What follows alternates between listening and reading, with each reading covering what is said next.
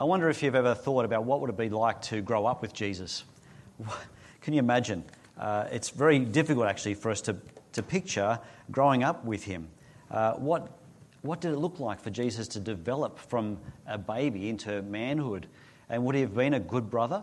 Uh, surely he was. But what does that look like to have been a brother, uh, have a brother like Jesus, a son like Jesus? How much did he cry out to his mother Mary for aid? Was it less than other kids? Uh, what about um, his knees? Did he have grazed knees from running around in the, in the, in the, the backyard? Or were they prayer knees where he spent all his time down speaking to his Father in heaven? Was he a better carpenter than his dad? Did that annoy his dad? Uh, what was it like to grow up with Jesus? You know, what was it like to go to church with Jesus? Can you imagine going, growing up uh, and attending a church where Jesus was a member of that church, uh, part of your synagogue? Well, one thing we can know because of this story is that growing up with Jesus in your house or in your church is no guarantee that you would be saved. How about that? Let that sink in for a second. Jesus uh, came, went back to his hometown. Uh, the, the, story, we've got two stories happening here uh, of Jesus going back to his hometown and preaching, and then him sending the, the disciples off two by two to go from village to village. And the two are, are put together to, in today's sermon uh, because they have a very similar theme, they have a very similar conclusion. So let's see how this pans out for us. Uh, the first half is about the, the uh, Nazareths, the Nazarenes, the people from Nazareth who grew up in the town with Jesus who were offended um, by Jesus because of who he is. They're offended by what he had to say because Jesus was pointing to himself. This is the home game. Jesus goes home and he's back uh, in his old stable. Jesus, uh, Mark chapter 6, verse 1 Jesus left there and went to his hometown, accompanied by his disciples. When the disciples came, he began to teach in the synagogue, and many who heard him were amazed. We're off to a really good start. We're off to a really good start. He's gone home, he preaches a sermon, and they're all amazed, and we think, this is great, fantastic. Jesus, uh, the, the, the, he's, he hasn't just returned on his own, he's returned home with a company, with disciples. He now has students. He has people who have given up their life to come and follow him. And as he comes back to his hometown, they've come with him. His posse is there. I don't know what it's like for you when you go back to your own hometown at Christmas Day or something like that. Uh, the psychology teaches us that when you go back to your, the family of origin where you grew up from, you tend to automatically go back to the old habits of things.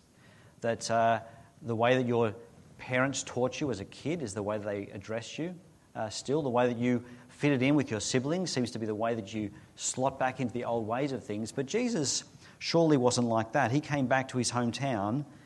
He's a grown man with a ministry that he is determined to deliver to the world, and he has he's, a, he's acquired disciples who are following around with him. He comes back home, and the people of Nazareth are amazed.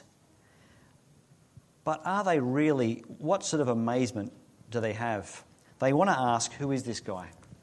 Look at uh, verse 2b. It says, Where did this man get these things? They asked. What's the wisdom that has been given to him? What are these remarkable miracles he is performing? Isn't this the carpenter? Isn't this Mary's son and the brother of James, Joseph, Judas, and Simon? Aren't his sisters here with us? And they took offense at him. See, the, the amazement, the, what began as amazement, they were astounded they are blown away by what they're hearing from him, but their result, their, their reaction, their conclusion is to be offended. But they're not offended by the message as, as such, but with the person. They're, they're offended with this person who they knew from youth. This is, this is the carpenter. This is Mary's son. We know his, his brothers. We know where he lives. We're so familiar with him, and yet he's come to teach us these things they're unable to listen to the message that Jesus gives because of because he's pointing to himself, because of his boldness to say that the, that the kingdom of God has drawn near, and you know this because, well, he wants them to put two and two together and see that he is the Messiah. This is what uh, he wants all of his disciples to come to the conclusion. As we reach closer and closer to chapter 8, where Jesus turns to his disciples and say, Who do you say that I am? And they answer exactly what he wanted to hear, that you are the Christ, the Messiah. This is what Mark began his gospel by saying that this gospel is all about Jesus, eh, that he is the Messiah, the Son of God, and that by believing you might have life in his name. This is what Jesus wants us to piece together. And I think that the, the town folk of Nazareth are hearing the message. They're astounded, they're shocked, they're astonished, they're amazed, but they're offended because of who Jesus is.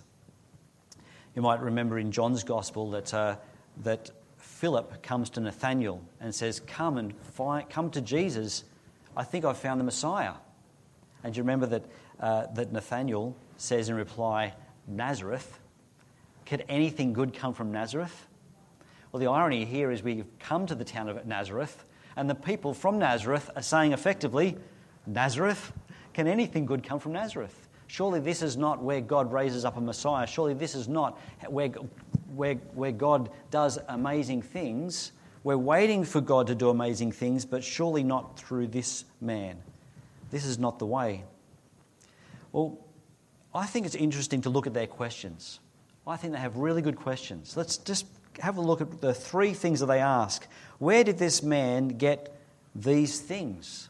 Well, surely these things refers to his teachings. Where did he get these teachings? He's just preached a sermon. Where did he get these ideas? Where did he get these conclusions? Where does he get this, this doctrine, this theology, this understanding of Scripture, this understanding of God's promises? Where does he get all this from?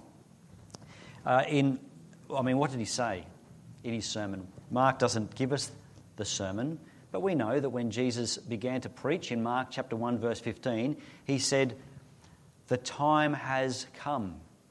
The kingdom of God has drawn near. So repent and believe the good news. That was his sermon. That's the, that's the, uh, the brief that Jesus began with and what he continued to preach from village to village, town to town. As he comes back to his hometown, surely he's preaching the same sermon. The time has come. The kingdom of God has drawn near. Repent and believe. We know in another gospel that he went to a synagogue and he read from a scroll uh, of Isaiah. And having read from Isaiah, he sat down and then he said, This has been now fulfilled in your hearing. Meaning, I'm here. The kingdom of God has come near. This is, this is happening. What was prophesied hundreds of years ago is now happening in your midst. And will you believe it? Will you have faith? Will you turn to Jesus? Will you give your life to Him? Where does he get this teaching from? Uh, John chapter 5 and Luke 24 are two profound moments where Jesus quite bluntly and plainly says that all of the Old Testament, we call it the Old Testament, what, what, what we call the Old Testament, speaks about him. He is the conclusion to everything that God has been doing through Abraham, through Moses, through David, and so on. Where does he get this teaching from? This message that he preaches is all about him. Where does he get that from? The second question is about wisdom. What's this wisdom that has been given to him? You notice that Jesus isn't babbling. He isn't just some crazy man getting up and throwing out random thoughts. Here's a proverb, here's a proverb, here's a proverb, and put it together and work it out. His words come to them and they describe it as wisdom. Where does he get this wisdom from? There is, there is truth in what he says, and there is, uh, there is logic and, uh, and uh, understanding which speaks into our life. That God has come to give us the words of eternal life. That song we sang, Where else are we to go? Because you have the words of eternal life. They recognize that his teaching is profound, that his wisdom, it makes sense. They're not in doubt about the, the points he's making. And thirdly, they talk about his miracles. What are these miracles? These remarkable miracles that he is performing. No doubt they've heard the, the legend of story, uh, legend of Jesus. His stories have travelled far and wide, uh, and they're hearing of the miracles that he has performed elsewhere. In last week's passage, we heard that he healed a woman who'd been bleeding for 12 years. He raised a little girl from death to life. They're hearing these stories, and even on this day, while he couldn't perform many miracles, he did perform some miracles in front of them. Where did he get these from? These are, these are the questions. What is this teaching? What is the, where is this wisdom coming from? And what about these miraculous powers? you see, the questions are actually quite good. And if they just listen to the answers to their own questions, they might conclude that, wow, God is actually speaking amongst us. God has brought us a prophet who surely is from God. His teaching makes sense and, and it's filled with wisdom. And so let's give our life to Jesus. Let's turn our hearts to Him. Let's take our attention off what we think God should do and actually turn it to what God is doing and what He's done. Faith is actually quite logical. Uh, to put to come to the scriptures and ask, who is this Jesus and what are we to make what are we to do with him? When God says, I want you to put your, your faith in me, he doesn't say just leap out into the darkness and, and, and trust a blind, a blind theory, myths and legends and superstition. No, we're actually to examine who Jesus is and put the logic together and say, no, this is the one that God has sent into the world to save sinners. C.S. Lewis famously said that you can only come to three conclusions about Jesus. He's either a, a liar, a lunatic, or he is Lord. If, if, those, if the Nazarenes had pieced together, had answered their own questions, then they would actually have to conclude is Jesus a lunatic? Is Jesus lying? Or actually, is this man, is Mary's son, the one who God has sent into the world to save us? This is why our creeds revolve so much around who Jesus is. The Nicene Creed, in particular, says that he is, we, we preach, we, we proclaim that he is the eternal Son, that he is God from God, uh, true God from true God, light, uh, light from light, true God from true God, begotten, not made, of one being with the Father. We, we make these points succinct and clear because we believe this is who Jesus is. Not just another prophet, but he is God in the flesh. Jesus concluded in verse 4, he says, A prophet is not without honor except in his own town, among his relatives, and in his own home. Where, they where they seem so familiar with him, they're unwilling to see how, who actually is in their midst. But Jesus, in his comment, says that he will be honoured. The prophet is not without honour. And there will come a day when every knee will bow, every tongue confess that Jesus Christ is Lord to the glory of God the Father. But we also see this remarkable sentence in verse 5 that he could not do any miracles there. He couldn't. Perhaps, perhaps, more, uh, perhaps more palatable to our English tongue is the word wouldn't. It's not right for him to perform miracles here in this town because of their lack of faith. They're amazed at Jesus' teaching, he's amazed at their lack of faith. And so Jesus does to Nazareth what he's going to instruct his disciples to do from village to village. He leaves, he walks away. They've heard the words of eternal life. They've been, uh, they've been told that the kingdom of God has come near. Uh, so repent and believe. But because of their lack of faith, they fail to repent, and that is to turn their life to Jesus, and they, they fail to believe. And so Jesus moves on. Verse 6 Then Jesus went around teaching from village to village. He sends the, the disciples off, uh, and he gives them a staff and a message. That's all they have to take with them. They've, played the home game, and it seems like that the, the home crowd weren't very cheery of Jesus. Now they're going. Now they're playing the away game, and they're going from village to village. Jesus says two by two, and so we could make a, a simple point there that ministry is done in at least pairs. We don't do ministry alone. Uh, uh, it's probably not the reason for the passage. It's not a strong theological statement, but we can just look and see that Jesus didn't send 12 people off in 12 directions. He sent them off in partnership, and so we do ministry together. We learn from one, one another. Uh, um, we, we have strength in numbers. Brother, uh, iron sharp, sharpens iron as brothers sharpen each other. And so the ministry is done in pairs. He called the twelve to him and he began to send them out two by two and gave them authority over impure spirits. So he's given them the message to preach and the power of God that testifies that what the message they're giving is also from God. And he gives them these instructions take nothing for the journey except a staff, no bread, no bag, no money in your belts. Wear sandals, but not an extra shirt. Whenever you enter a house, stay there until you leave that town. And if any place will not welcome you or listen to you, leave that place and shake the dust off your feet as a testimony against them. What do they have to take with them? A staff and a message. They're going to look like uh, prophets going from town to town with just, just a message. That's it. Uh, later on uh, in the Gospels, as, as, the cro- as Jesus gets closer to the cross, uh, Jesus says to the disciples, I told you not to take anything with you, but now I tell you to, to, to take things with you, even a sword. And so this is not an eternal message. This is not instructions that we need to thou, therefore um, wear sandals. Who's got sandals today? Uh, you are more godly than me. And, uh, but don't take a backpack. Don't take anything. Just, friends, just take. Don't take money. Just, just the message. Just the message. You're going to go from town to town. Because it's not actually about them. They're not demonstrating that this is now the new hermit, um, uh, hermit style life that everyone needs to take up and follow.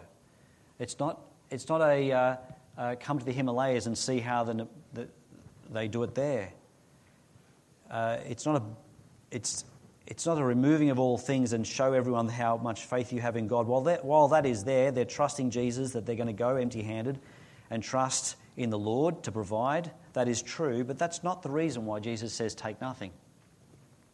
And neither do they go into the towns uh, um, begging for money. Their instruction was not to go from door to door and just ask for money.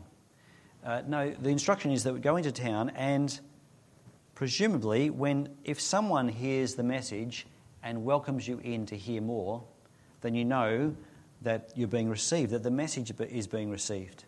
Who is it that's going to respond to the message of God?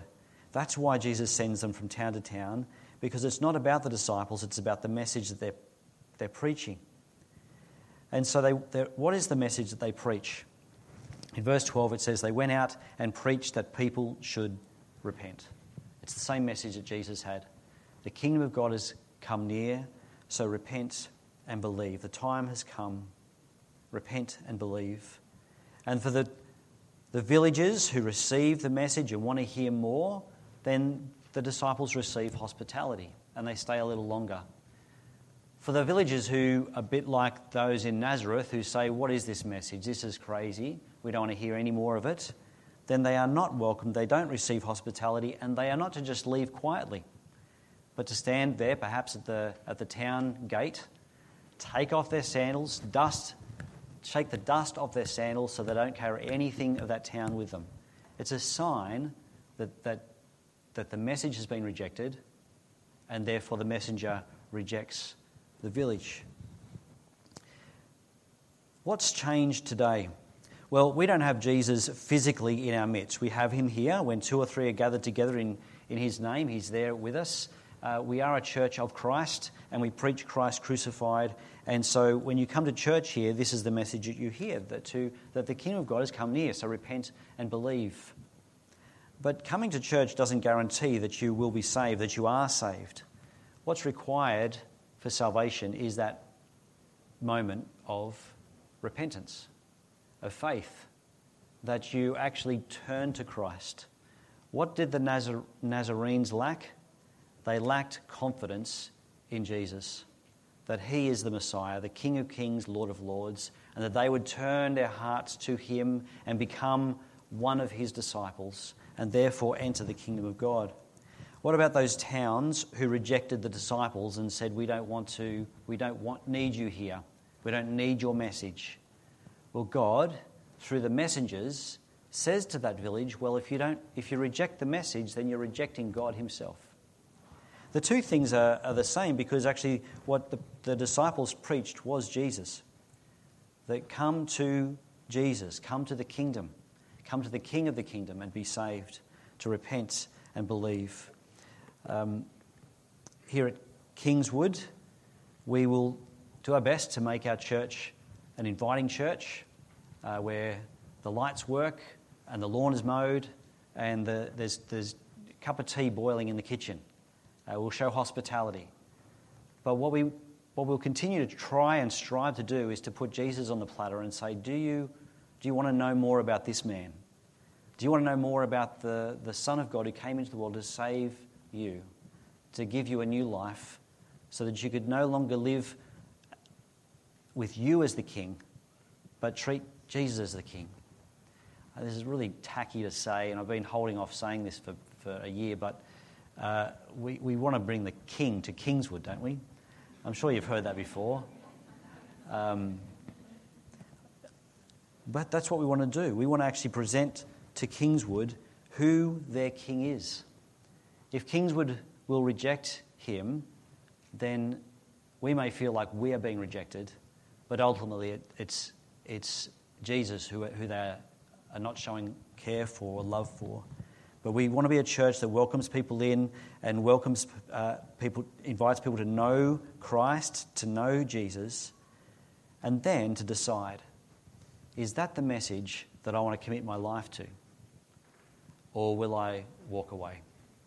And today we're having our welcome lunch, and um, if you are newish here, um, and but you don't feel like you've been invited, I'm inviting you right now to stick around for lunch and, and to hear um, what, what is it that we're trying to do here at Kingswood.